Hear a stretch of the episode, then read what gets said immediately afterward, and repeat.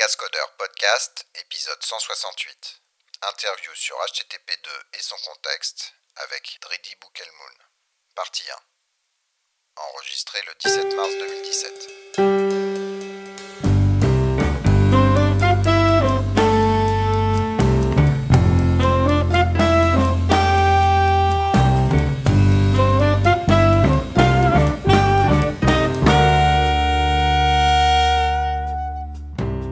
Bonjour et bienvenue au Cascodeur. On fait une interview sur HTTP de manière générale, mais en fait on va monter et descendre la stack des protocoles qui font qu'on peut communiquer d'une machine à une autre en HTTP. Et pour ça, on va discuter avec Dridi Boukelmoune. Bonjour. Bonjour. Alors explique-nous ta vie, ton œuvre, d'où tu viens et ce que tu fais aujourd'hui et pourquoi tu t'intéresses à HTTP. D'où je viens. Donc j'ai été développeur Java jusqu'à ce que j'arrive dans une boîte qui s'appelle Zenika, qui m'a fait faire d'autres choses que du Java et qui m'a détourné de ce langage, de cet écosystème. Entre autres, grâce... Tu disais, t'étais pas mal développeur web classique. Oui, j'avais fait du web, j'avais fait de l'Eclipse RCP, j'avais fait diverses choses dans le monde Java. Ouais. Peut-être plus du Java Enterprise qu'autre chose. C'est pas mal. D'ailleurs, c'est autour de l'époque quand j'ai rejoint Zenika que j'ai commencé à écouter les Castcodeurs. D'accord. Je me suis donc intéressé à d'autres choses. Je suis entre autres devenu contributeur sur une distribution Linux qui s'appelle Fedora, ouais, qui est devenue mon desktop au quotidien. Ouais. Et un jour, on m'a fait tomber chez un client un produit qui s'appelle Varnish sur mon bureau. Et j'ai regardé, et ça m'a beaucoup plu. Et donc, en bon français, puisqu'il paraît que c'est un podcast français. francophone. Pardon, francophone. C'est un serveur mandataire inverse dans tes mémoires HTTP. Alors, ok. Alors, on va... Comment on dit parser en français? Alors, le parsing, je sais pas comment le traduire, parce que c'est de l'analyse, mais il y a aussi le mot analyser en anglais donc, ouais, j'appelle ça du parsing. Mais je crois pas avoir parlé de parsing. Non, mais parser ta phrase. Ah oui, d'accord. Il faut comprendre chaque mot.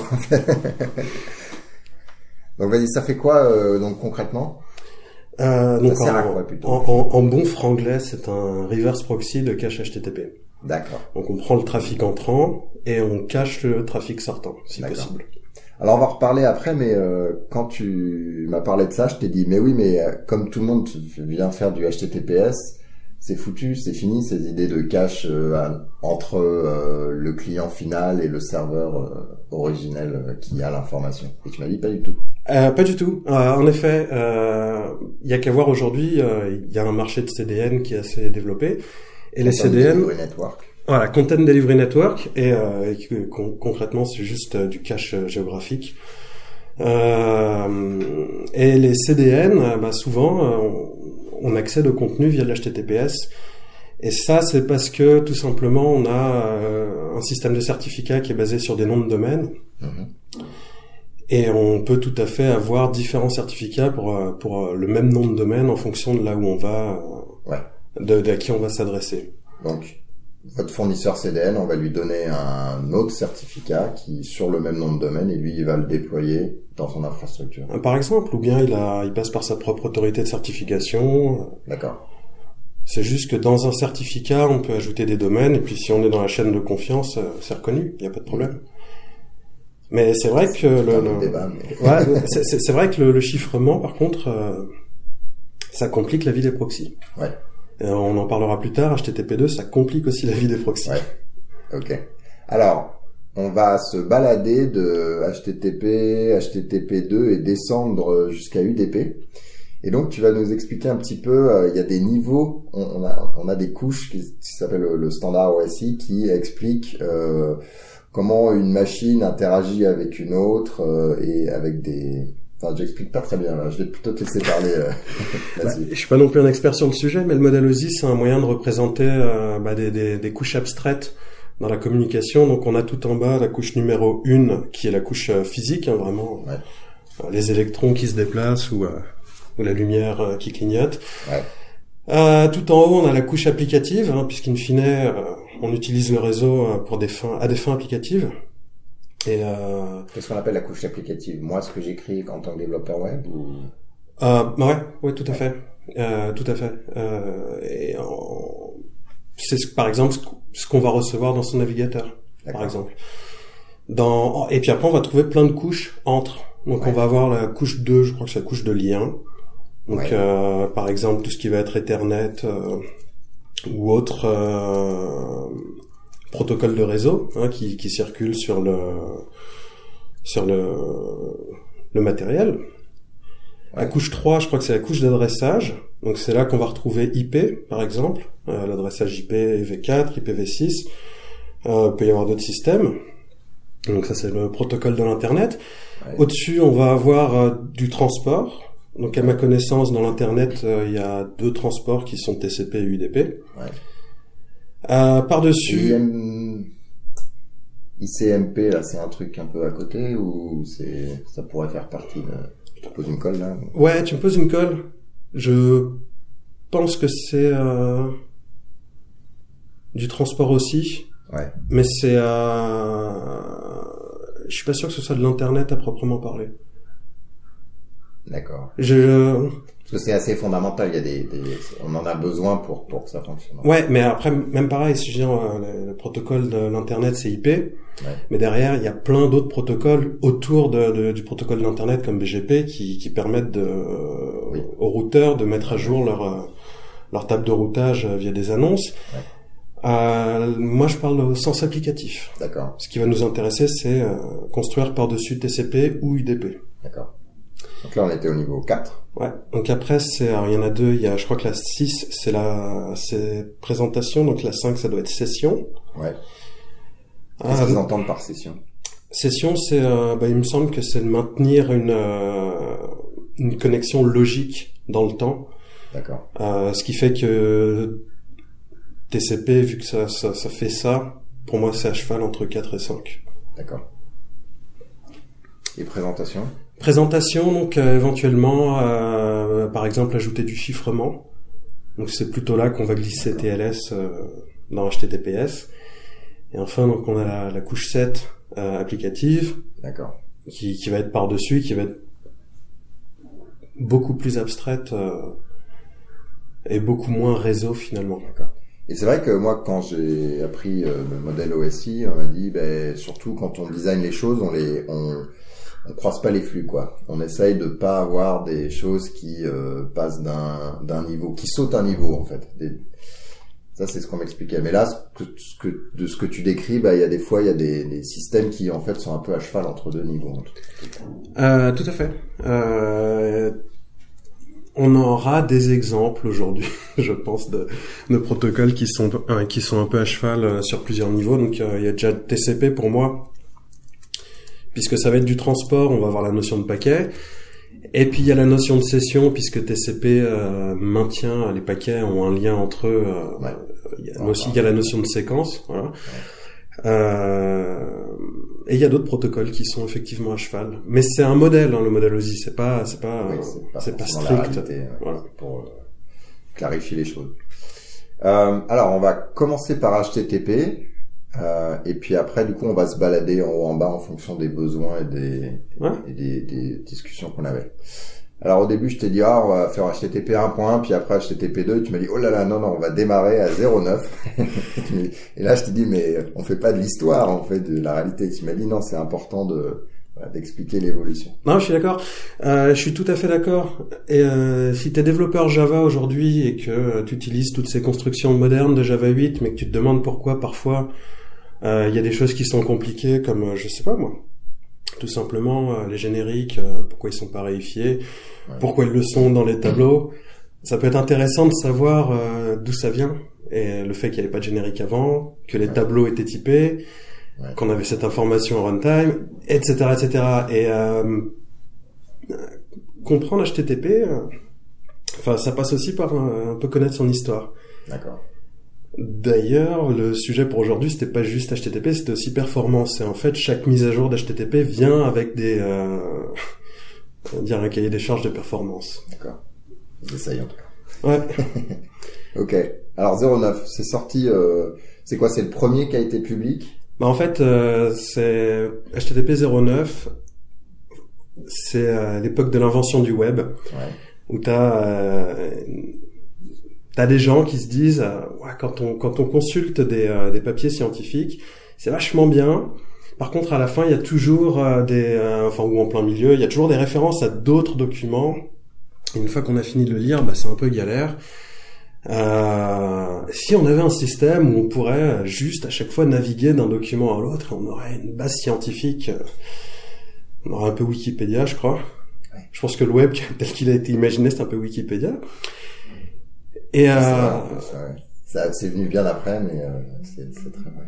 Et donc on a trouvé, on a inventé dans le web un système où il y a la notion de navigateur, la notion de rendu avec HTML et la notion d'hypertexte qui permet de passer d'un document à l'autre, et HTTP pour transférer ces documents. D'accord. HTTP/0.9, c'est pas un protocole, c'est une blague. C'est plus, on va dire, ça ressemble plus à un prototype. Concrètement, on ouvre une connexion TCP, on écrit get, espace, un chemin, retour chariot, retour à la ligne. Mais c'est optionnel, puis on ferme la connexion, puis on attend que la ressource arrive dans notre sens. Et on ferme la connexion ? Ah. Enfin, on dit où on est, j'imagine quand même, pour que ça puisse revenir. Non, c'est du TCP. Ah, c'est du TCP. On a déjà la notion de session. On ferme la connexion de TCP, mais c'est fermé. Bah, juste le côté client. Ouais, d'accord. On ferme dans un sens et on écoute dans l'autre. Ouais. Et quand, dans l'autre sens, la connexion a été fermée, c'est qu'on a fini de recevoir, la ressource. Donc, une page, c'est j'ouvre une connexion TCP, je fais ma demande GET sur un chemin précis, j'attends, je récupère, le HTML, en gros. Ouais. Et ensuite, je coupe ma connexion TCP parce que ma discussion avec le serveur est finie. C'est une connexion par ressource. Bon, à l'époque, il y avait une ressource, en fait, par page. Ce qui explique. Effectivement, l'arrivée des images, etc., ben, c'était pas là au début du web. C'est venu après. C'est venu avec le succès du web et ça, c'est pas un protocole.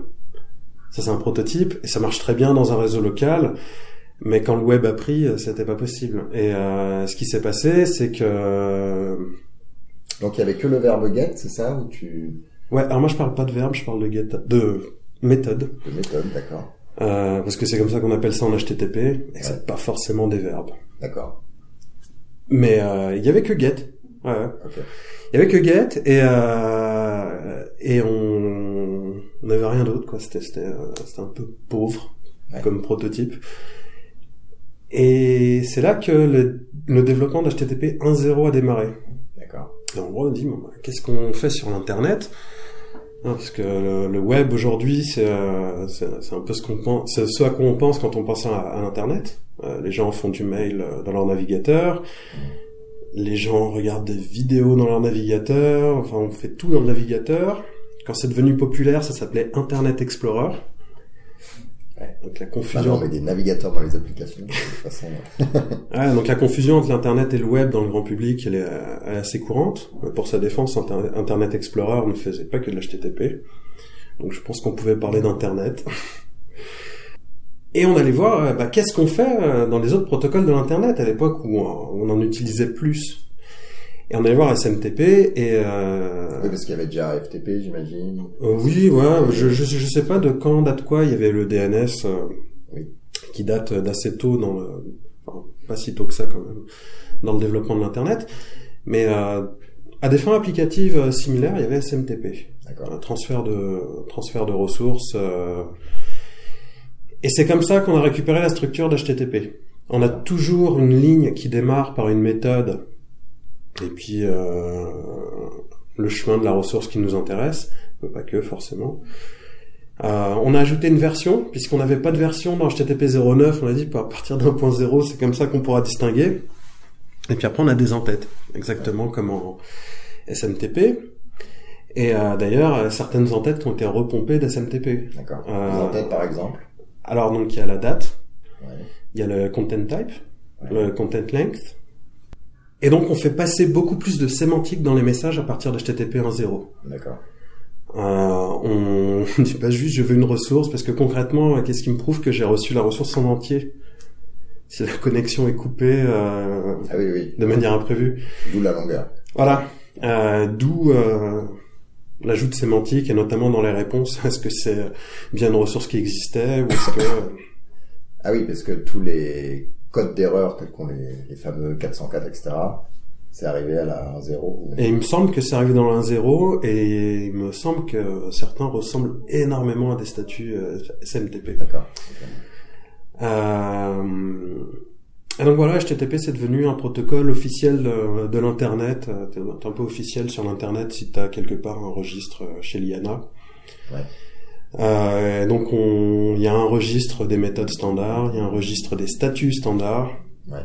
Et voilà, HTTP 1.0, on a un départ de vrai protocole avec de la sémantique, et on s'y retrouve un peu plus sur le transfert des ressources.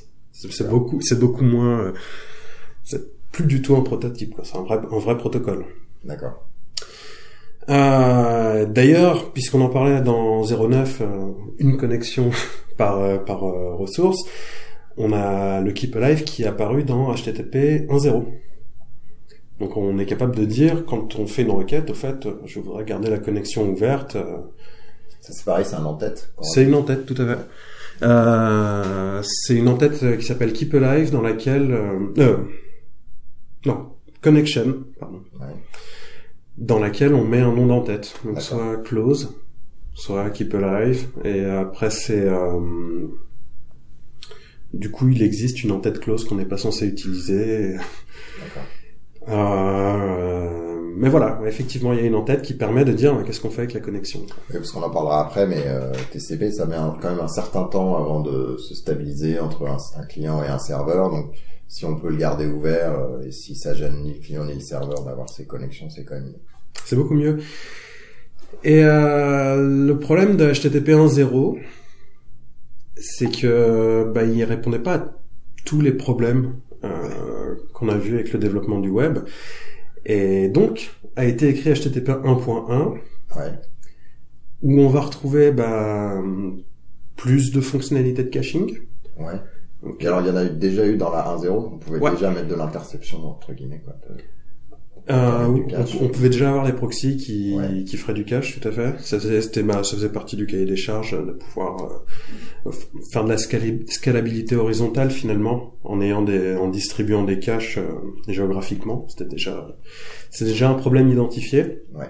Et c'était d'ailleurs un des succès du SMTP, parce que SMTP consiste pas à envoyer directement un mail de l'émetteur au destinataire, mais on passe par un ensemble de relais. Comme ça, on distribue la charge. Enfin, la charge, oui, voilà, au fil des relais. On va pas faire une connexion directement à l'autre bout du monde.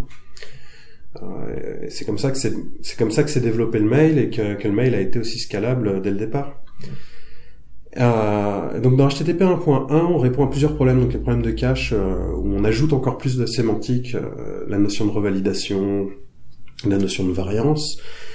Les connexions sont persistantes. La notion de variance, et je demande si la page a changé par rapport à madame. Non, ça c'est la revalidation. D'accord. Je demande quelque chose au serveur, le serveur me dit par exemple last modified avec une date. Ouais. Et moi je peux lui demander la fois suivante. Bon voilà, ça a expiré dans mon cache local, donc je vais redemander au serveur, mais je vais lui dire if modified since. D'accord. Avec la date qui est... C'est 304. C'est un peu direct. Non, c'est 304, mais c'était dans la bonne classe de statut. Donc ça, c'est la revalidation. Dans les variances, c'est par exemple, je suis capable de servir la même page en français ou en anglais. Ah, ok. Et donc ton navigateur, si tu regardes un peu le trafic qu'il envoie, tu verras qu'il y a toujours des en-têtes de type accept. Et c'est vrai, les content types aussi, c'est les variances. Okay. Ça peut varier sur le content type, ça peut varier sur ce qu'on veut. D'accord. Donc ça, pour l'humain, ça se voit pas, mais... Dans une communication machine à machine, on dit j'aimerais bien soit du JSON, soit du XML, et puis après le serveur va décider par rapport à ce qu'il a ou des choses comme ça. Voilà. Donc effectivement, si on a un service qui est capable de servir de l'XML ou du JSON, ouais, il peut accommoder les demandes du client. C'est rarement le cas. Ouais, je sais pas si c'est beaucoup utilisé en pratique. Mais... C'est pas très bien fichu. comme système. Et un gros truc très important, c'est aussi la notion de virtual hosting. Ouais. Parce qu'en HTTP, on se connecte à un serveur, mais on ne sait pas finalement par quel nom de domaine on est arrivé. Et il y a le mapping des adresses IP avec les noms de domaine, c'est pas du 1 pour 1. Mmh. Et notamment donc avec le développement du hosting web, on arrive au problème de je peux pas mutualiser deux services sur le même ouais, parce que je sais pas qui je suis. Voilà. Et un des trucs qui ont été bien faits avec SMTP et donc hérité par HTTP 1.0, c'est que si on connaît pas une entête et qu'on est un proxy, eh ben on la forward. Ce qui fait que le nom de domaine, on le transmet par une entête qui s'appelle host, sans originalité. Et si entre mon client HTTP 1.1 et mon serveur HTTP 1.1, j'ai un proxy HTTP 1.0, en théorie, s'il est bien implémenté, on perd pas cette information en chemin. Donc il y a dans la 1.0, il y avait aussi la notion d'extensibilité qui est apparue.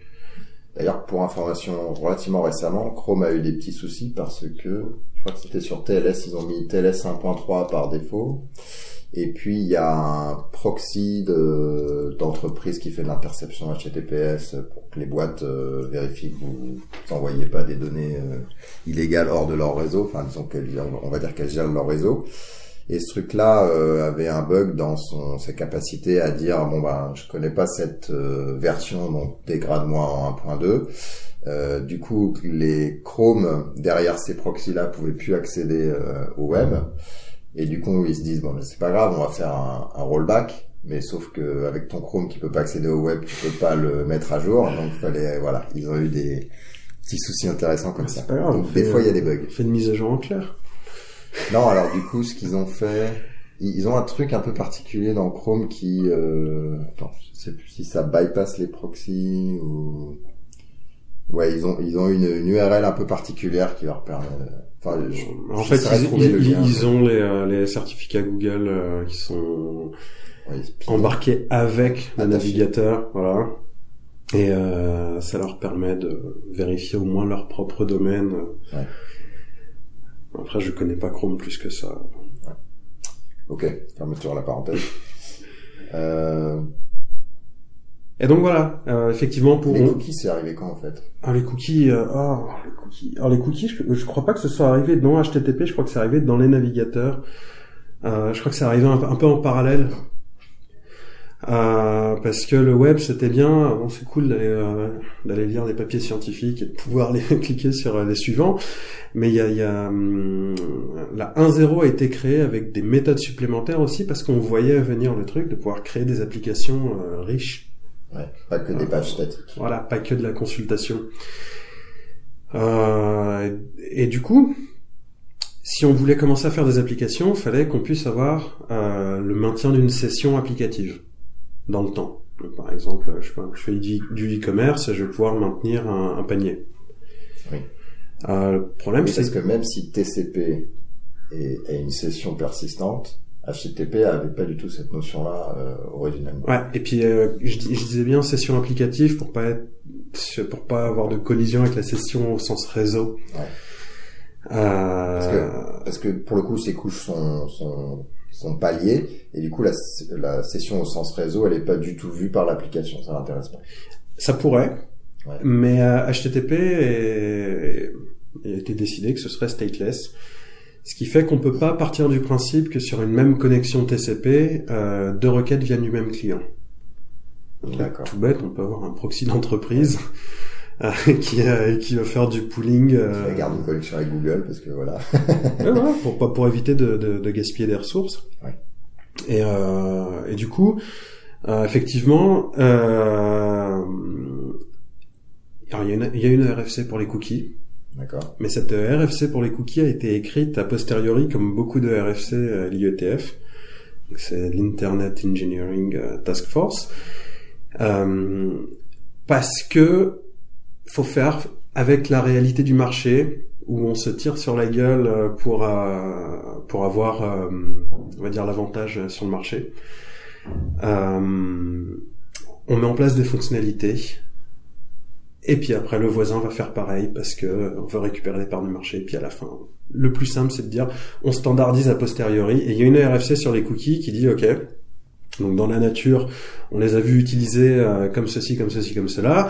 À partir de maintenant, si vous faites du cookie, faites ça. D'accord. Et ils ont pris un ensemble de syntaxes qui était à la fois le plus strict possible, mais le plus compatible possible avec ce qui était dans la nature, pour avoir quelque chose, mettre les gens d'accord.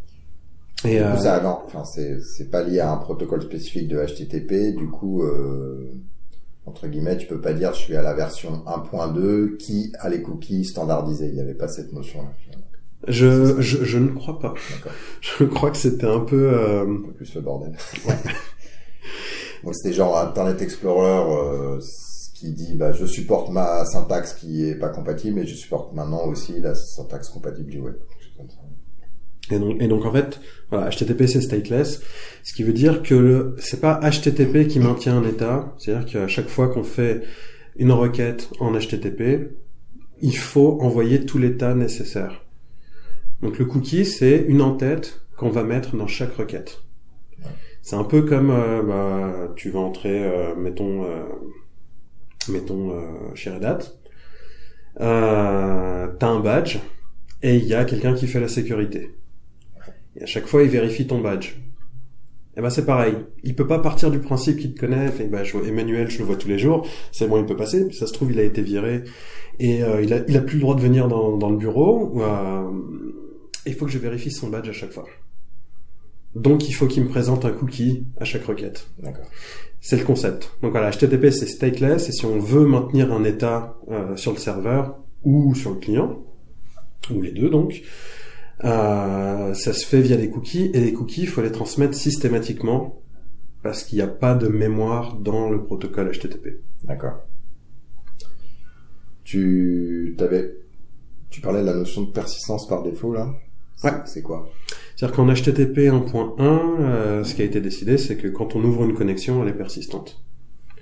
Donc on peut envoyer plusieurs requêtes, et grosso modo, ça finit jusqu'à ce qu'il y ait un des deux côtés qui dise connection de point close. D'accord. C'est par défaut. Alors qu'avant, c'était par défaut connexion unique, et fallait dire explicitement qu'on voulait faire du keep alive. Donc ce keep alive est devenu la valeur par défaut. Ouais. D'accord, ok. Et l'aspect dit bien, et bien sûr, faut pas oublier qu'une connexion peut être fermée de manière inattendue. C'est pas parce qu'on s'attend à ce qu'une connexion soit persistante par défaut qu'elle va persister par défaut. Alors, je suis le web un peu plus moderne qu'au tout début, un tout petit peu plus moderne. J'ai une page avec 15 images dedans. Est-ce que je peux les demander en parallèle, ces images? Alors, oui. HTTP, donc je l'ai pas dit, c'est concrètement un mécanisme de RPC, son protocole de RPC, de Remote Procedure Call, où on appelle des méthodes, ouais, presque le même vocabulaire qu'en objet, on appelle des méthodes sur des ressources. Donc, par exemple, je vais faire un get sur une ressource, et ce mécanisme de RPC les synchrone. Donc j'envoie une requête et j'attends une réponse. Donc si je veux faire plusieurs requêtes en parallèle, il faut que j'ai plusieurs connexions en parallèle. La spec dit qu'on peut pas en faire plus de 2 en parallèle. Les navigateurs vont jusqu'à 6 ou 8 selon les navigateurs. Donc non, on peut pas faire de l'HTTP en parallèle. Par contre, on peut tout à fait faire du TCP. On peut tout à fait faire du TCP en parallèle. Et auquel cas, mécaniquement, on fait de l'HTTP en parallèle. D'accord. Il y a une autre technique qui s'appelle le pipelining, ouais, qui consiste à dire j'envoie toutes mes requêtes d'un coup, et après, je reçois les réponses dans l'ordre chronologique. C'est intéressant parce que les requêtes sont souvent plus petites que les réponses. Un get, il y a pas de body normalement. Donc si j'envoie plein de get, ça peut tenir dans un unique paquet TCP. Ça permet de tuer un peu de latence, mais c'est pas parallèle. Ça reste toujours du synchrone.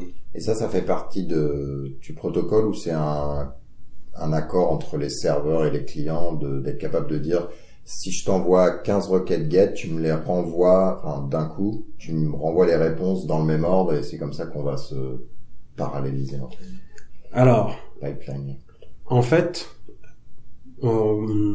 c'est juste qu'HTTP s'attend à avoir un transport bidirectionnel, ordonné. Ce qui fait que si on les envoyait d'un coup ou après avoir reçu une réponse, ça changerait rien. Juste que sur ta socket, quand tu vas lire la suite, c'est juste qu'il y a une nouvelle requête qui t'attend. D'accord. Donc en fait, ça fait aucune différence. C'est juste qu'on va sauver de la latence. D'accord. En regroupant dans un seul paquet, si possible. Et du coup, ce problème de deux connexions qui sont maintenant à 6 ou 8, c'est pour ça qu'on s'est dit on va faire du sprite où on prend une grosse image qui a toutes nos images et du coup, ça fait qu'une seule requête, plutôt plusieurs images, mes fameuses 15 images que je voulais charger. Du coup, j'ai moins d'allers-retours synchrones. Pareil pour les CSS qui sont dans un gros fichier plutôt que dans plein de morceaux séparés et JavaScript, etc. Ouais. Donc on fait de la concaténation pour limiter les allers-retours. D'accord. On va en reparler après, normalement. On parlera d'HTTP2. Ouais. Ouais, alors, on va parler d'HTTPS après, mais avant, donc, bon, c'est quand même assez verbeux du texte qui se balade sur le réseau. Du coup, j'imagine qu'assez vite, il y a eu cette fameuse entête de compression. Ouais. Donc en fait, HTTP, c'est effectivement un protocole textuel, au même titre que SMTP. Donc on a la fameuse start line qui, dans le cas d'une requête, par exemple, contient la méthode get index.html ou autre. On a les entêtes qui nous viennent de SMTP qui sont aussi textuelles. Puis après, on a le body qui lui est purement applicatif, c'est la ressource qu'on va transférer, il n'y a aucun a priori dessus. Et effectivement, on a la possibilité de compresser le body. Si ce n'est que ça, faut que ça soit de l'ASCII. Non. On peut transporter ce qu'on veut en termes de ressources. Pas obligé de faire du base 64. Non, pas du tout.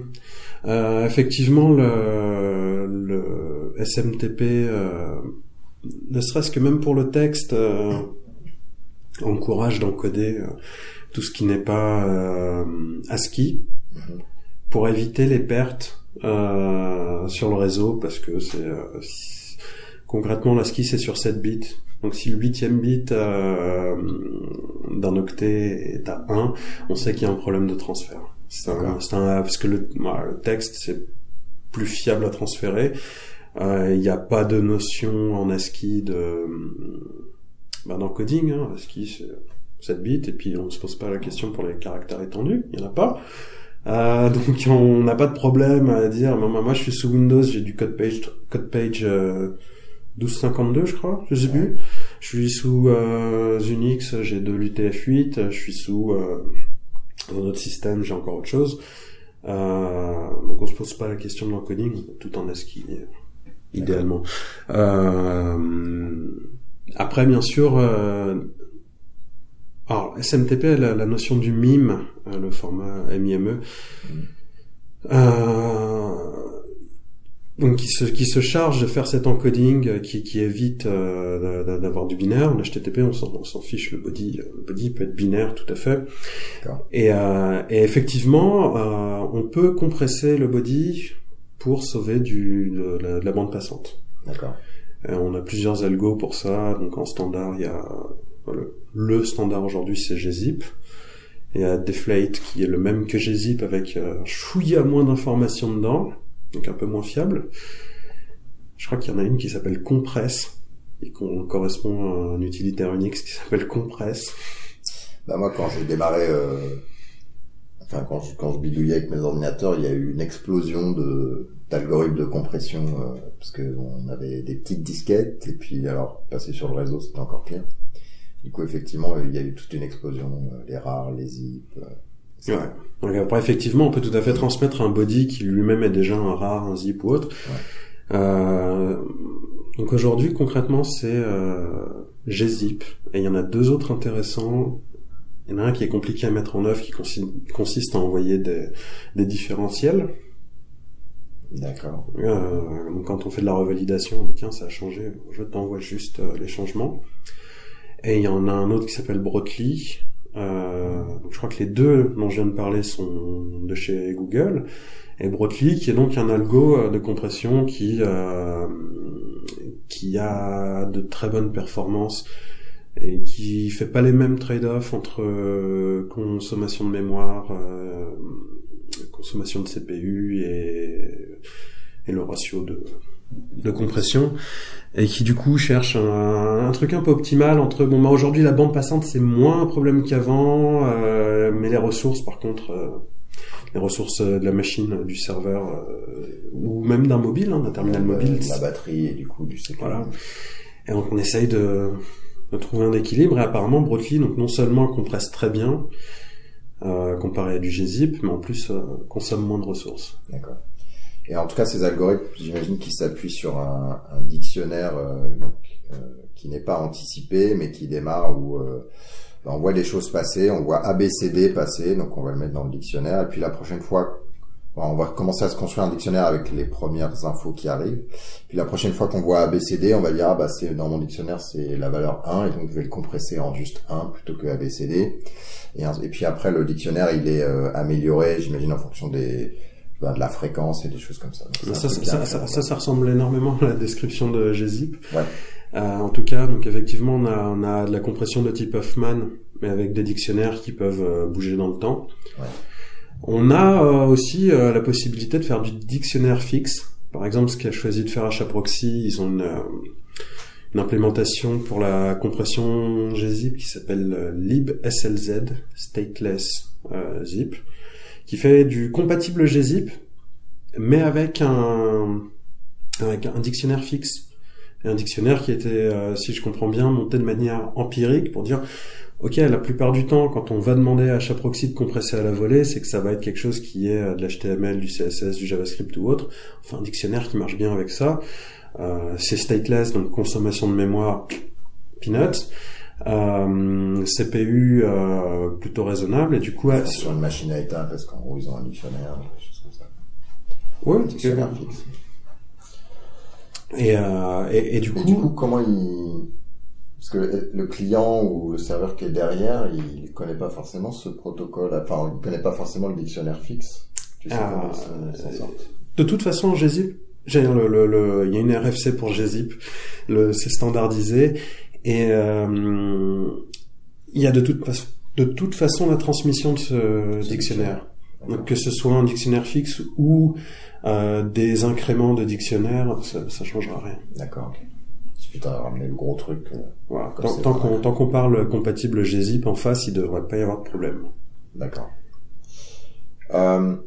Il y a une capacité qui n'est pas forcément hyper connue des gens, c'est que dans HTTP on est capable de dire on va passer à un autre protocole si on est d'accord entre nous. Alors il y a deux mécanismes en effet. Il y a une méthode standard qui s'appelle connect, qui consiste à dire j'envoie une requête HTTP de type connect à un proxy qui lui va se charger d'ouvrir une connexion bidirectionnelle ordonnée avec le destinataire, avec ce qu'on va appeler l'autorité. Un destinataire, l'autorité c'est nom de domaine ou adresse IP, ou peu importe. Juste l'adresse quoi. Et qui va ensuite faire office de passe-place si c'est accepté. D'accord. Donc il y a le connect, et il y a un autre mécanisme qui s'appelle l'upgrade. Donc l'upgrade, on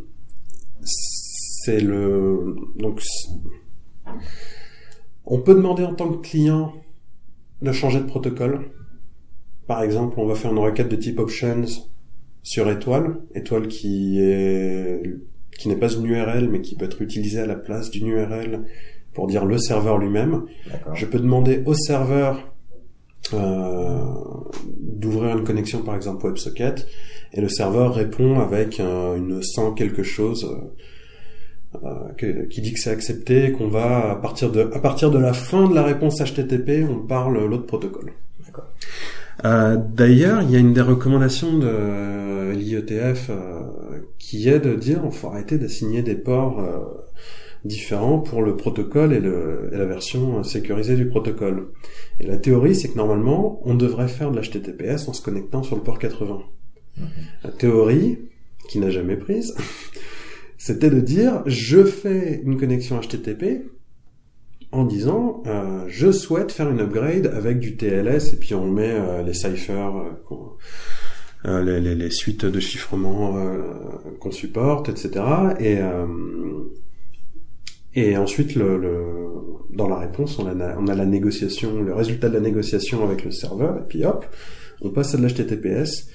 Et finalement, ben non, ça n'a jamais pris, c'est toujours été 443.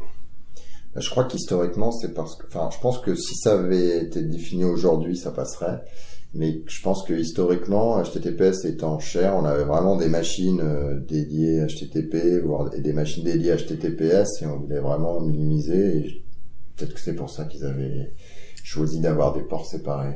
Non, mais c'est pareil. Il n'y a pas que en fait HTTP. Hein. Il y a d'autres protocoles de l'internet un peu plus, même plus anciens. Ne serait-ce que par exemple SMTP pour l'envoi de mail. On a un port différent pour du sécurisé. On prend POP. On a deux ports pareil. On prend IMAP. On a deux ports.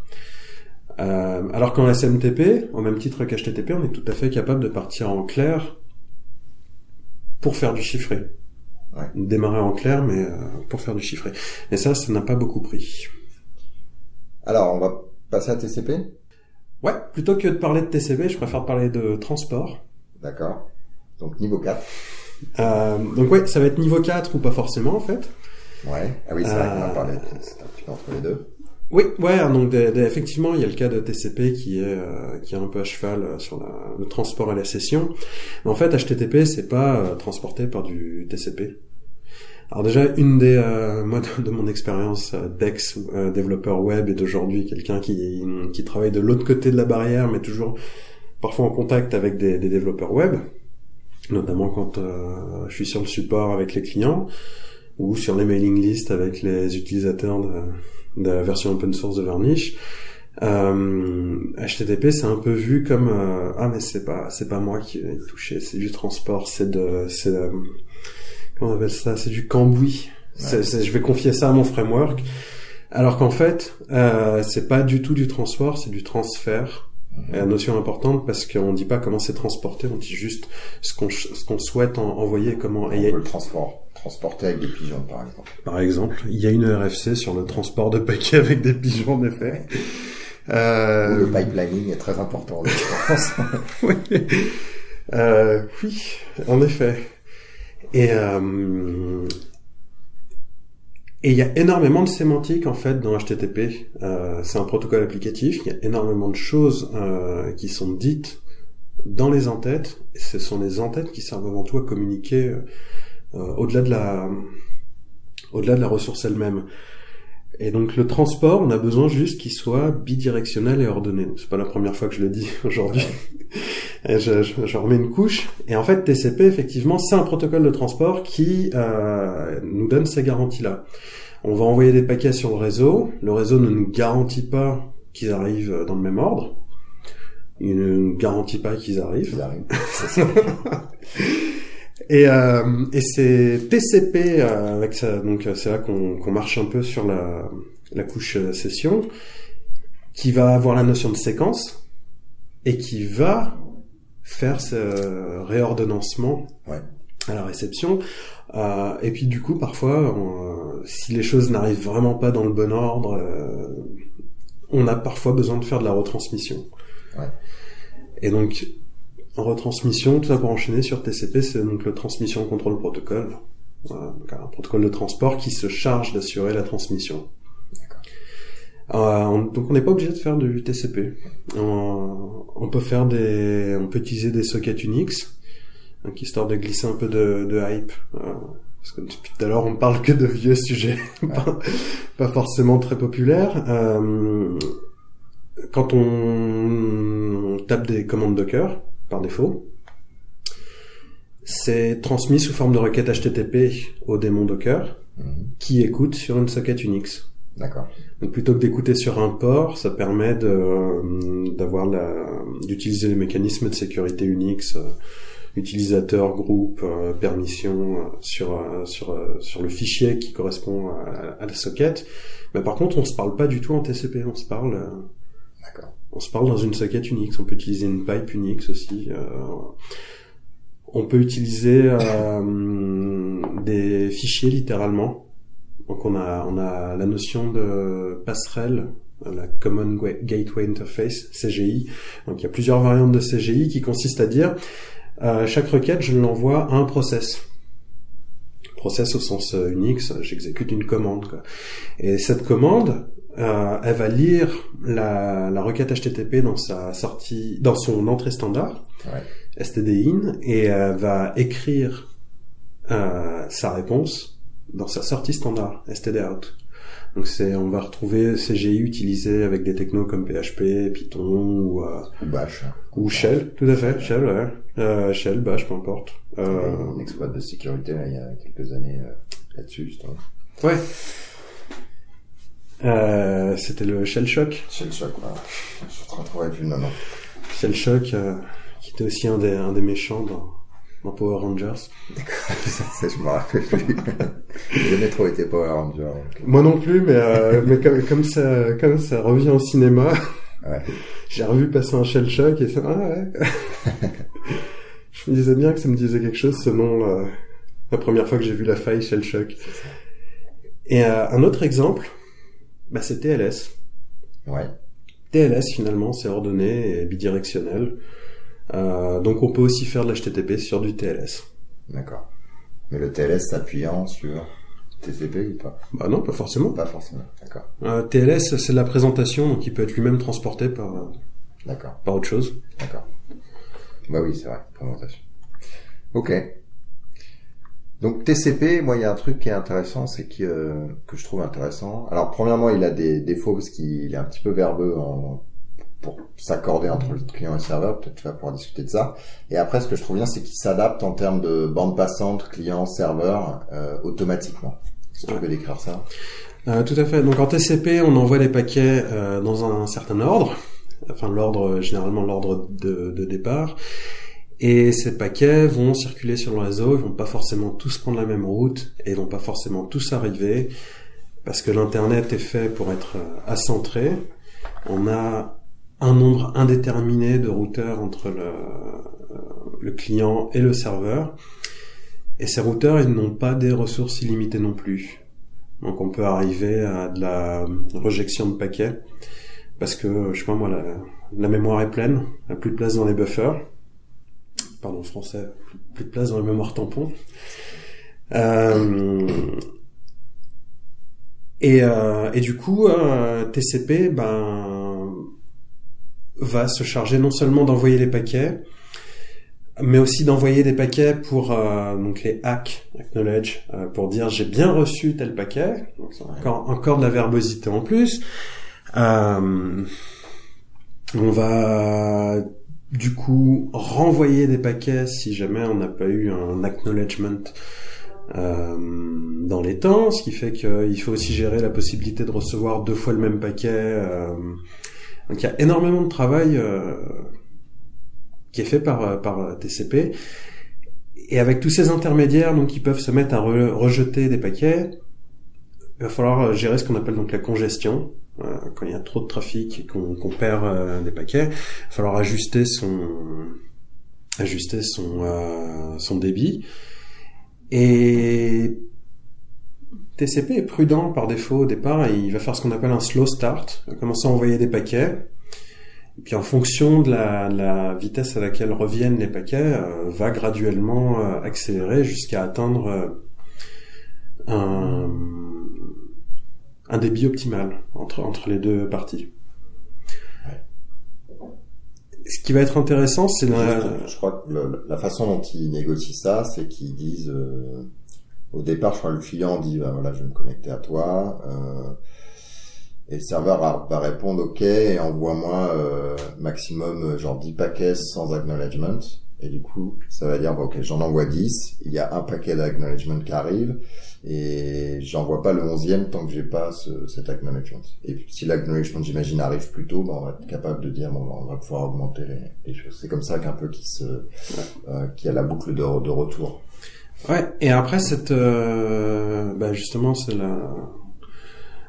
la mécanique par laquelle on va décider de combien on envoie de paquets, etc. Il n'y a pas de règles.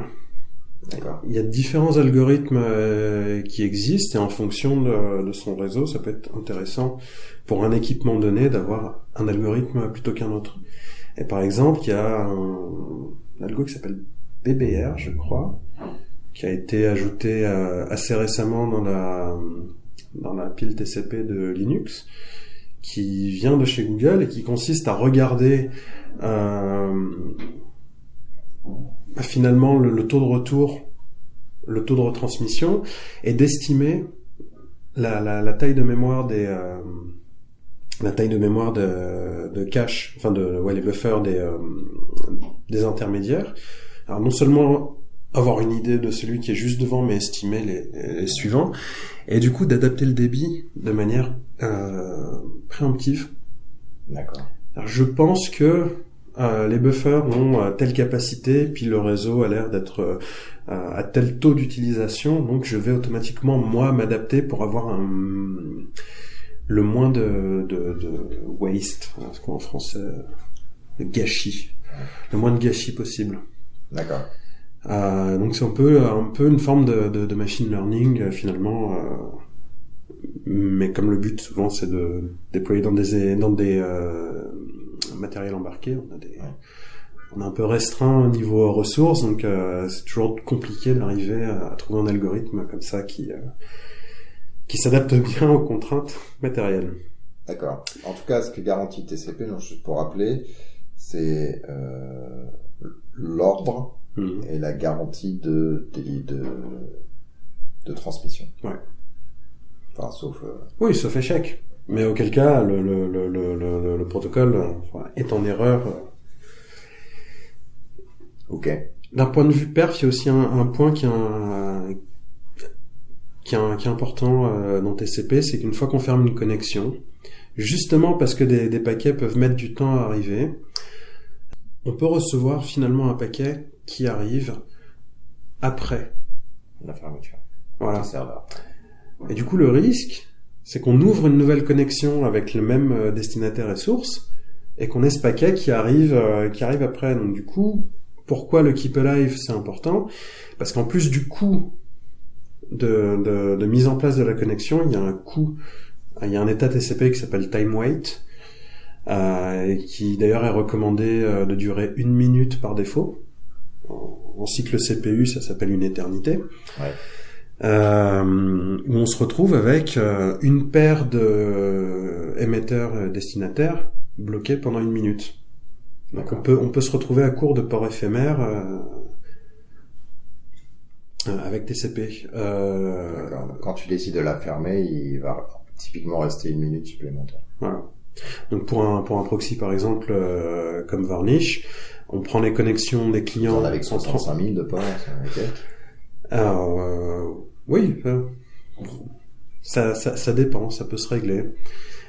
Les ports éphémères, par contre, on n'en a pas 65 000. On en a un peu moins, parce qu'il y en a qui sont réservés.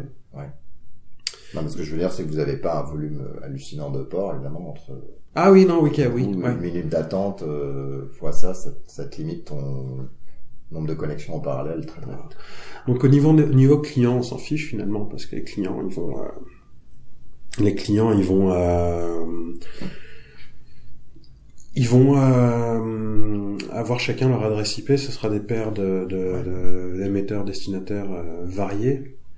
Mais nous, quand on est client finalement pour parler au back-end, on a cette contrainte. Donc c'est pareil. Varnish veut faire du pooling par défaut de connexion. On va essayer de les réutiliser au maximum parce que 1 minute, c'est long. Ça marche. Alors, donc TCP, donc c'est un peu lourd, etc. Ça s'appuie sur un truc en dessous qui s'appelle UDP, qui a pas les mêmes garanties, dont on va discuter, mais qui du coup est beaucoup plus simple. Ouais, donc UDP, c'est l'autre protocole de transport de l'Internet sur lequel on peut construire et qui consiste à envoyer des paquets. Et c'est tout. Et c'est tout. On n'a aucune garantie de réception des paquets. Et si on a besoin... Ah d'accord, du coup j'ai dit une bêtise, ça, TCP c'est construit au-dessus... j'ai pas entendu ça d'accord. En fait. Ouais. Non, effectivement, ce sont deux protocoles indépendants. D'accord. Et concrètement, il y a la TCP si on fait l'Internet facile, tout est là, il n'y a plus qu'à construire par-dessus, puis UDP, c'est à vous de... on vous donne UDP, c'est à vous d'implémenter par-dessus tout le nécessaire si vous avez la moindre garantie autre que le paquet a été envoyé. Ouais, donc l'ordre et la garantie. On n'a pas d'ordre. Non, mais ce que je veux dire, c'est au-dessus d'UDP, ce qu'il faut construire pour pouvoir parler HTTP, c'est l'ordre et la garantie. Non, on s'en fiche de l'ordre. Enfin, la séquence, on en parlait de... Genre, si on n'est pas obligé de construire par-dessus TCP avec de l'ordre. Par exemple, un des protocoles... au-dessus du DP, tu vois. Ah oui, pardon, au-dessus du DP. Un des protocoles très utilisés dans l'UDP, c'est BitTorrent. Ouais. Moi, j'envoie chaque paquet en tant que téléchargeur. J'envoie chaque paquet en disant... ou moi, peu importe. Je veux ce fichier et par exemple j'ai accès à. Enfin, j'ai déjà moi sur ma machine de tel intervalle à tel intervalle, enfin tel intervalle et tel autre intervalle. Ouais. Donc après moi je peux recevoir des bouts de fichiers dans le désordre, c'est pas grave. D'accord. Non mais ce que je veux dire c'est que si tu veux offrir HTTP. Ah oui. UDP, il faut que tu construises une couche intermédiaire qui va garantir séquence. Ah, effectivement. Et la garantie d'arrivée. Parce que sinon, on peut pas construire HTTP sur UDP, tout à fait. D'accord. Par contre, le fait d'avoir aucune garantie, ça veut aussi dire qu'on n'a pas de garantie sur qui est l'émetteur d'un paquet UDP. Ouais. On n'a pas ces vérifications de séquence qui sont toute cette cérémonie qui est faite par TCP.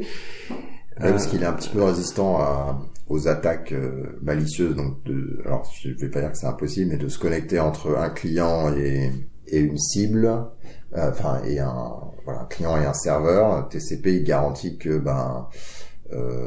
finalement c'est vraiment ce client-là et ce serveur-là qui discutent. Enfin, en tout cas il l'essaye. C'est plus difficile avec TCP et c'est souvent plutôt quand il y a un bug dans une pile TCP plutôt que dans le protocole lui-même. C'est plus souvent ça, effectivement, qui rend TCP vulnérable. Ouais. Et donc, UDP, voilà, on est capable de faire ce qu'on appelle le spoofing de paquets. On dit, donc moi, je suis méchant, j'envoie un paquet UDP qui dit qu'il vient de ta machine. Ouais, tout à fait. Et du coup, le serveur, il va dire, OK, je vais renvoyer à la machine. Ouais, tout à fait. Dridi, de l'information. Ça c'est un problème qui est c'est un peu comme HTTP. Quand on fait une requête, généralement elle est plus petite que la réponse. Bah, quand on fait du DNS qui peut être construit aussi bien sur UDP que TCP, ouais. Si on fait du DNS en UDP, on peut faire ce qu'on appelle des attaques par amplification, ouais. Où j'envoie un petit paquet de requêtage DNS avec une IP destinataire qui n'est pas la mienne, et hop, je commence à envoyer du trafic réseau au mauvais destinataire. Alors il y a deux trucs. C'est un, l'IP n'est pas la mienne, ce qui fait qu'au niveau du serveur, on va pas s'apercevoir que, disons, c'est quand même la même IP qui fait beaucoup de requêtes, et donc pouvoir filtrer à ce niveau-là. Et deux, on se retrouve pas avec tout le volume amplifié sur nous, mais on l'envoie à quelqu'un d'autre. Mmh. Soit malicieusement, soit parce que, soit on veut attaquer le serveur, et à ce moment-là, ça nous intéresse un peu moins, mais en tout cas, on veut pas saturer notre propre bande passante. On paye rien. On envoie des tout petits paquets, ouais. Et on charge un intermédiaire d'envoyer des gros paquets à notre cible. Donc, c'est une attaque qui coûte pas cher, l'attaque par amplification, quand on a un protocole construit sur UDP qui est pas résistant à ça. Effectivement, ça fait des attaques pas chères. On a la notion de cookie en DNS pour éviter ça aussi. Mais c'est pas les mêmes cookies qu'en HTTP, bien entendu. D'accord, ça marche comment? En 2 minutes. Il y a en fait le calcul d'un cookie qui va être basé sur l'adresse IP. Donc avant d'envoyer la réponse au destinataire, il me semble qu'on lui envoie un cookie. Il me dit maintenant redemande-moi mais avec ce cookie-là. Comme ça, je saurais que ça vient de toi. Donc, qui est petite, qui limite l'amplification. Ouais. Et ce qui fait que pour pouvoir faire une attaque par amplification, il faudrait à la fois pour pouvoir envoyer des paquets. Enfin, ça c'est facile d'envoyer des paquets en mentant sur l'émetteur, mais être capable d'intercepter les réponses pour pouvoir récupérer le cookie et continuer de faire des attaques. Ça c'est pas trivial. Ouais, ok. Voilà. Et donc qui utilise donc t'as parlé de DNS, ouais. Mais qui utilise UDP alors? Eh ben il y a un autre protocole, ouais. Qui sert à faire du web, qui s'appelle QUIC, donc ouais. QUIC. Ah, attends, avant d'aller sur celui-là, il y a typiquement il y a pas mal de cas d'usage où si on perd un peu d'infos c'est pas grave, genre envoyer des vidéos etc. On est capable de traiter la perte d'informations partielles, donc l'audio et la vidéo. C'est souvent des protocoles du coup qu'utilise UDP parce que ce qui est important c'est que ça arrive dans un temps donné plutôt que d'avoir toute l'information. Ouais. Donc ce protocole-là, c'est génial pour eux. L'UDP, c'est génial. Donc à partir du moment où on a une somme de contrôle suffisamment élaborée pour pouvoir reconstituer une partie du contenu manquant, ou qu'on a du contenu progressif, comme c'est souvent le cas d'ailleurs dans la vidéo ou l'audio, ou si tu perds un bout, c'est pas grave. T'as quand même reçu de quoi afficher. Enfin, peut-être pas tous les détails, c'est peut-être des gros carrés qui vont un peu gâcher l'affichage, mais si c'est temporaire, si c'est une frame de temps en temps, mais c'est pas trop grave quoi. Il y a ça, j'ai mentionné BitTorrent aussi. Ouais. Concrètement tout ce qui est alors BitTorrent c'est plutôt que c'est pas grave, je recommencerai. C'est pas qu'il veut perdre l'information mais et puis que j'ai pas besoin d'ordre aussi. Ouais. J'envoie donc je vais t'envoyer un bout de fichier et j'envoie mes paquets et puis s'ils arrivent on me les redemandera pas et puis s'ils n'arrivent pas on me les redemandera et puis je le ferai si on me les redemandera à quelqu'un d'autre. Voilà. Ouais, puis on peut demander à plusieurs endroits mais l'essentiel c'est de récupérer les paquets. L'ordre on s'en fiche. Donc du coup pour ça UDP c'est très bien. Okay. Et ça scale mieux du coup parce qu'effectivement on peut là, pour le coup, vraiment travailler en parallèle, littéralement. On n'a pas besoin de plusieurs connexions TCP, il n'y a pas de connexion en UDP. Oui, il n'y a pas de session. Ouais. Ok. Et du coup, les gens de Google, ils se sont dit, TCP c'est bien, mais il y a le slow start là qui est quand même un peu pénible. Il y a... attention. Je me suis perdu là. Donc TCP c'est un petit peu lent à ce niveau-là. Démarrer la connexion, donc il y a le slow start. Quand on rajoute TLS, c'est encore pire parce qu'il y a encore plus d'échanges qui se font. Nous, on pense qu'on peut fermer. Et donc ils ont exploré quelque chose qui s'appelle QUIC. Ouais, QUIC. Donc QUIC. Comme les squeaks mais sans le cas. Et QUIC, donc, c'est un protocole qui consiste à faire de l'HTTPS, ouais. Donc spécifiquement HTTPS sur de l'UDP. Donc pour ça, dans le pourquoi, il y a plusieurs choses. Il y a effectivement les limitations de TCP. Il y a une délimitation dont j'ai pas parlé, c'est que TCP, comme la majorité des protocoles de l'Internet, n'est pas chiffré. Et quand je dis Internet, je parle en dessous de l'applicatif, en dessous de la couche présentation aussi. Donc TCP peut transporter du chiffré, mais l'enveloppe TCP elle-même sera en clair. Ce qui fait qu'il est tout à fait possible de se mêler finalement du trafic et de dire que par exemple une adresse IP en particulier, on va lui réduire sa priorité, on va un peu trifouiller, ou on va envoyer des resets TCP. Des services. Voilà, tout à fait. C'est ouvert TCP. Et c'est problématique. UDP, il y a quasiment rien. Donc du coup, ça permet si on chiffre par défaut, Ça permet que personne puisse, aucun intermédiaire puisse se mêler de ce qui se passe. Et ça permet d'éviter donc le déni de service ou la dégradation de service volontaire sur TCP. Il y a aussi le fait que TCP, c'est un gros protocole déployé dans le monde entier. On peut pas le changer tous les 6 mois. Ouais. Du coup, on est bloqué sur les mécanismes de résolution de congestion, de la qualité des middle box, de tous les routeurs ou tous les proxys qu'on va trouver sur le chemin. On a un peu les mains liées. Et UDP, ça permet de faire son propre algo de congestion et de retransmission. Ok, donc c'est intéressant. Ça veut dire que les boîtes intermédiaires, dans le cas d'UDP, finalement, elles ont beaucoup moins de contrôle à ce niveau-là. Si c'est chiffré, ouais. Si c'est chiffré, ouais. D'accord. Et du coup, c'est pas forcément bien pour les gens qui vendent des tuyaux, ça, ou c'est... Ah ben non. Non.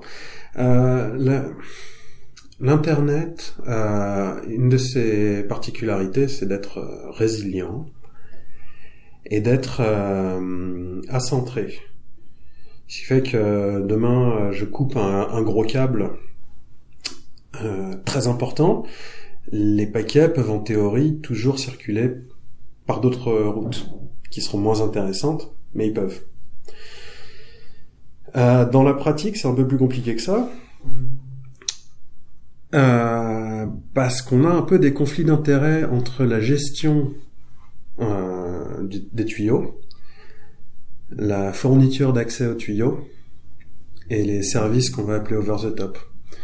Donc, résultat, t'as des sociétés comme Google, par exemple, qui sont plutôt over the top, qui vont faire beaucoup d'argent over the top, et les opérateurs en dessous, qui vont vouloir finalement les taxer, quoi. C'est grâce à leurs tuyaux que Google fait de l'argent, donc il n'y a pas de raison qu'ils récupèrent pas une partie de cet argent aussi. Et il y a aussi des gros problèmes de conflit d'intérêts, parce que tu prends des opérateurs, des fournisseurs d'accès Internet majeurs, notamment dans, mettons, des pays où ils auraient pu avoir dans le passé, avant la création de l'Internet, un monopole historique d'État. Quand tu es opérateur, que tu fais à la fois fournisseur d'accès, que tu possèdes beaucoup de matériel et que tu proposes des services par-dessus, c'est compliqué. Donc je vais pas entrer dans les discussions de neutralité des réseaux, mais une des idées de l'internet, c'est de mettre l'intelligence sur les bords, les edges. Ouais. Et du coup, internet te propose TCP/UDP avec l'adressage IP qui sont bêtes et méchants tous les deux, chacun à leur façon. Et si tu veux créer de l'intelligence, tu la crées par-dessus. D'accord. Et donc l'avantage du QUIC, c'est que je peux faire évoluer cette congestion, voire le protocole, juste en déployant une nouvelle version sur le client et sur le serveur. Et le truc, c'est que voilà, tous ces intermédiaires qu'on va avoir sur le réseau, ils sont pas censés être intelligents. Ouais. Ils sont censés, faut router le trafic. Ouais. Sauf qu'aujourd'hui, on fait plus que ça. Il y a eu les révélations donc, de Snowden qui encore aujourd'hui font parler d'elles. On sait qu'il y a une surveillance systématique des réseaux. Et du coup, QUIC, c'est aussi politiquement là pour dire on voudrait maintenir la privacy. On voudrait garder privées les communications. Et avec TCP, donc on peut le faire avec du chiffrement, mais c'est plus compliqué, il y a beaucoup plus d'informations qui circulent. En clair, avec UDP, donc un protocole comme QUIC, va chiffrer plus loin finalement que TCP, que ce qu'on pourrait faire avec TCP. Ouais, il y a plusieurs raisons à ça. En fait, parce que juste tu parles du bootstrapping ou tu parles du... je parle de tout ce qui est dans une enveloppe TCP qu'on peut pas chiffrer. Ah oui, dans l'enveloppe. Mais dans UDP, t'as quand même source, destination et les ports. Quand même. Ça, c'est le minimum pour pouvoir discuter. Et c'est tout. Mais c'est tout. D'accord. Et dans TCP, t'as quoi de plus, du coup? Qu'est-ce qui t'embête, en fait? Bah, tu peux réduire la priorité d'un paquet. Okay. Tu peux envoyer des resets. Ah oui, tu peux te mêler du protocole. D'accord. Okay. Ouais, c'est vrai. Ok. Donc QUIC, ça marche comment? QUIC. Alors j'ai pas beaucoup d'idées de comment ça marche. Ouais. C'est concrètement, ça crée une session TLS. Ouais. Donc on va se retrouver avec ce fameux transport.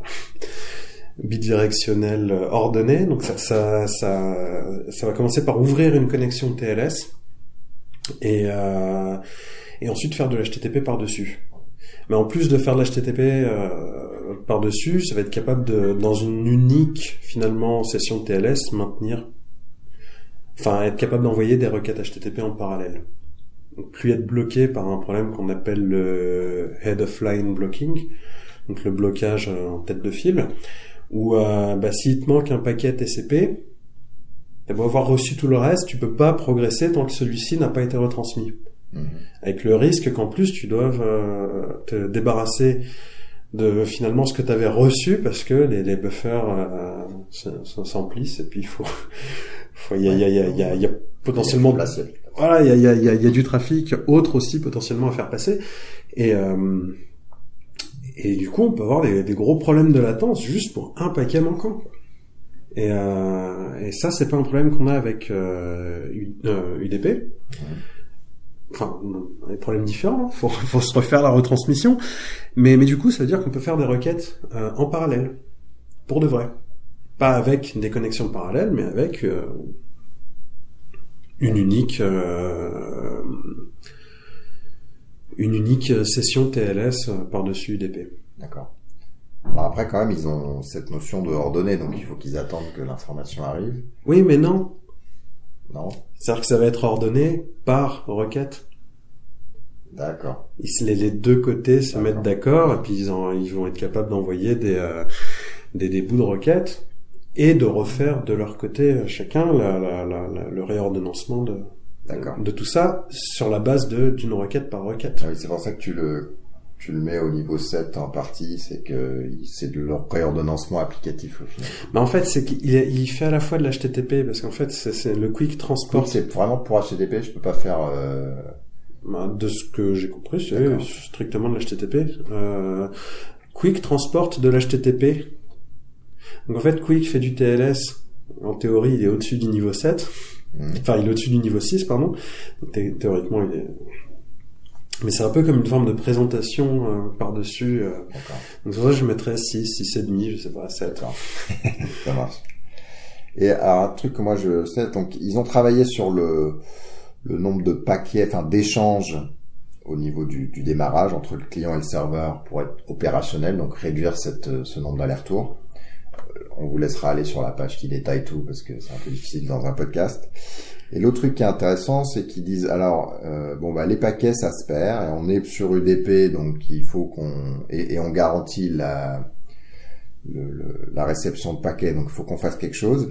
Mais ils font quelque chose, donc non seulement avec la retransmission, mais aussi ce qu'ils font, c'est que dans un paquet, ils mettent un peu d'informations du paquet d'après, un peu d'informations du paquet d'avant.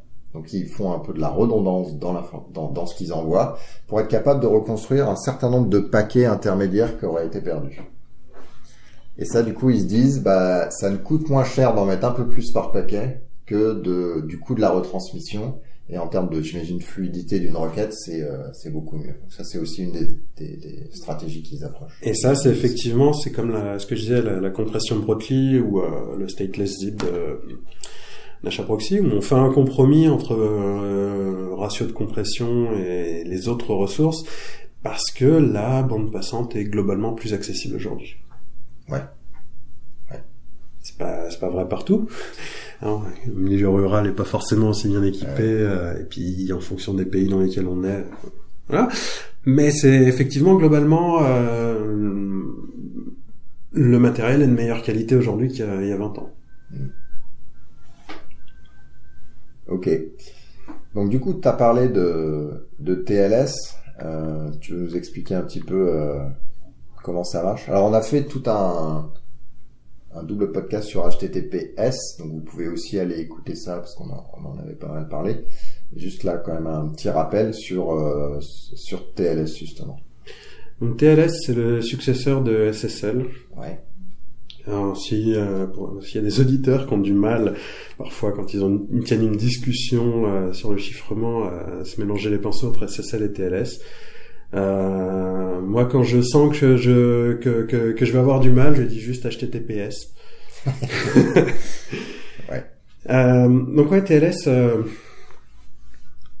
c'est un protocole de chiffrement. Alors pas forcément d'ailleurs que de chiffrement, on peut faire circuler du contenu en clair mais qui sera signé cryptographiquement. Ouais. Qui se base sur du chiffrement, de la cryptographie, et qui va commencer par ce qu'on va appeler un handshake, poignée de main, qui va consister à se parler en clair pour dire je voudrais faire du TLS. Oui, bon, qu'est-ce que tu supportes? Je supporte TLS 1.1, 1.2. D'ailleurs tout ce qui est inférieur à TLS 1.2, c'est vulnérable. Ouais. Et SSL, ça fait très longtemps que c'est vulnérable. Donc, idéalement, on ne fait que du TLS 1.2, à moins que dans son parc, on ait encore du Windows XP, ou qu'on est obligé d'utiliser IE6, ou que sais-je. Ouais. Donc voilà, TLS, ça va commencer par cette poignée de main, où on va se dire, voilà moi client ce que je suis capable de parler, puis moi serveur ce que je suis capable de parler, puis une négociation qui va se faire. Et une petite garantie d'ailleurs pour que quelqu'un qui soit au milieu ne puisse pas non plus essayer de tricher en disant par exemple si le client dit alors moi je sais faire du TLS 1.3 avec cette super clé capacité d'encryption de chiffrement courbe elliptique ou des choses comme ça. Techniquement, on pourrait dire, là, c'est pas encore chiffré. Du coup, il y a quelqu'un au milieu qui va être capable de dire, ah non, moi, je sais faire que du 1.1 et puis avec juste le non-chiffrement, donc le fameux algorithme qui chiffre rien. Et du coup, c'est dommage parce qu'on aurait dégradé la qualité. On peut toujours aujourd'hui dégrader du TLS. Okay. On intercepte nos requêtes de clients, on se met entre les deux. Et on envoie au serveur que le client finalement il supporte des suites de chiffrement pas sécurisées. Et ça c'est un problème d'ailleurs parce que c'est un problème parce qu'il y a souvent encore des serveurs qui sont configurés pour accepter un repli sur du chiffrement vulnérable parce que on a ces problématiques corporate de supporter tel client obsolète mais qui répond à un besoin business. Et encore les navigateurs ça va, mais c'est plutôt les terminaux de paiement de Yab. Oui, tout ce qui est embarqué qui met trois plombs à se faire. Pas mise à jour. Voilà, effectivement.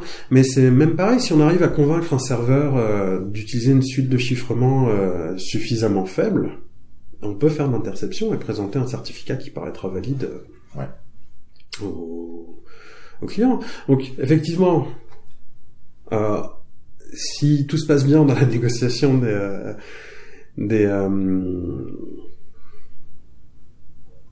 suites de chiffrement, le serveur va présenter un certificat, et ce certificat, le client va pouvoir le vérifier par rapport à une liste de certificats, une chaîne de certificats, des chaînes de certificats qu'il a installées sur sa machine. Et ça, c'est délicat. Parce que du coup, je suis pas sûr qu'il y ait grand monde qui soit conscient de toutes les autorités de certification qui sont autorisées par défaut et reconnues par défaut sur leur système. Et on n'a pas forcément envie de leur faire confiance à toutes. Ouais. Bon, il a au moins facile 200, 300. Ouais, donc, c'est pas facile. C'est pas facile de sécuriser son HTTPS ou son TLS d'une manière générale. C'est assez terrible. Et donc on a ce système du racket par l'autorité de certification, qui fait que si on veut parler HTTPS avec un client, on est obligé de passer par ce système-là. Ce système-là qui nous donne très peu de garanties. Je prends un exemple comme les États-Unis qui a son Patriot Act, où si jamais on demande à une société de faire certaines choses sous couvert du Patriot Act, la société n'a pas le droit de le révéler. Donc une société de toute confiance, hein, une autorité de certification de toute confiance, ben finalement on ne sait pas si elle n'a pas été compromise et était obligée de rester sous silence. Et même sans aller là-dessus, le département de la défense américain et l'autorité de confiance acceptée par le navigateur, donc ils n'ont même pas été obligés d'aller demander à une autorité commerciale de faire ça. Donc effectivement, et on peut se retrouver à recevoir un certificat qui paraît valide, et c'est difficile de prouver qu'un certificat ne l'est pas. Ouais. Et en fait, il y a deux problèmes. Il y a des propositions de protocole pour améliorer ça, mais même au-delà de ça, à un moment, ça arrive devant l'humain. Alors on lui montre du vert, du rouge et de l'orange, mais au bout d'un moment... jusqu'où on va, parce qu'en fait, de toute façon, il peut aller sur son site web. Ouais. Donc, c'est un des problèmes, c'est compliqué. Voilà, donc, on va se faire un échange de clés avec du chiffrement asymétrique, donc c'est du chiffrement qui coûte cher. Ouais. CPU, voilà, donc on a une... on a le serveur qui envoie quelque chose avec sa clé privée. On connaît la clé publique, on est censé pouvoir le déchiffrer, hein, si ça marche. Et puis après, on passe à pour le reste de la session... Donc, ce qui est ramené, c'est une clé symétrique. Ouais, tout à fait. Et pour le reste de la session, on va utiliser cette clé symétrique pour faire ce fameux transport. D'accord. Par exemple, bidirectionnel ordonné. Voilà, tout à fait. Et puis après, donc voilà, il y a différentes suites de chiffrement, puis ça évolue tout le temps parce que on découvre des vulnérabilités au fil du temps. Voilà. Donc on a parlé la semaine dernière de SHA-1 et des collisions. Et voilà, ça arrive tous les jours, ce genre de travaux et d'amélioration amélioration entre guillemets. Et du coup, on passe à des suites soit plus puissantes, soit sur des approches différentes. Voilà. Donc, en dehors de ça, on a aussi un truc qui résonne un peu avec HTTP 1.1, qui était donc le virtual hosting. On va trouver dans TLS différentes fonctionnalités. Donc, il y en a une qui est intéressante qui s'appelle SNI, le Server Name Indication, qui consiste à dire « je me connecte à telle adresse IP, mais au fait... je suis intéressé par telle autorité. » Ouais. Ce qui permet, quand on a de l'hébergement mutualisé, au serveur d'envoyer le bon certificat pour le domaine souhaité. Ouais. Parce que, en fait, l'information qui était dans HTTP qui s'appelait host, elle n'est pas encore envoyée, on est encore dans la poignée de main. Et du coup, on dit, voilà, monsieur le serveur, donne-moi ton certificat. Mais si le serveur, il sait pas que vous voulez venir en tant que Google, alors Google est dans leur serveur, mais mettons Google.com qui est mutualisé avec Amazon, et ben, il sait pas lequel renvoyer. Sauf si cette fameuse information SNI est envoyée, via la poignée de main. Voilà. Donc, dans TLS, on va trouver ce qu'on appelle les extensions. Et SNI, c'en est une. D'accord. Puis, on en a parlé, justement, dans l'approche HTTPS, c'est pas supporté depuis si longtemps par tous les choses, les vieux Android supportent pas par exemple, XP avant je sais plus quel service pack, ça supportait pas, voilà. Donc, passer à ça posait aussi des problèmes de pouvoir adresser tous les clients. Bah, c'est comme TCP, on peut pas changer TCP tous les 6 mois, et TLS, à part se mettre d'accord sur des nouvelles suites de chiffrement, c'est dur de faire évoluer le protocole. Étant donné l'échelle à laquelle c'est déployé, parce que c'est pas utilisé que par HTTP. Et le choix qu'on a en tant que personne déployant un serveur, c'est de dire je vais me couper d'un certain nombre de gens, mais n'accepter que jusqu'à par exemple le TLS 1.2 ou des choses comme ça. Ouais, et ça après c'est le problème de est-ce que je suis retenu par un besoin business qui m'oblige à supporter un client faible. Ouais. Et ça c'est malheureusement encore souvent le cas, plus l'entreprise est grosse, plus il y a d'inertie et plus on a de chances de trouver ce genre de cas et puis l'embarquer. Parce que grand-mère qui est encore au Minitel, voilà.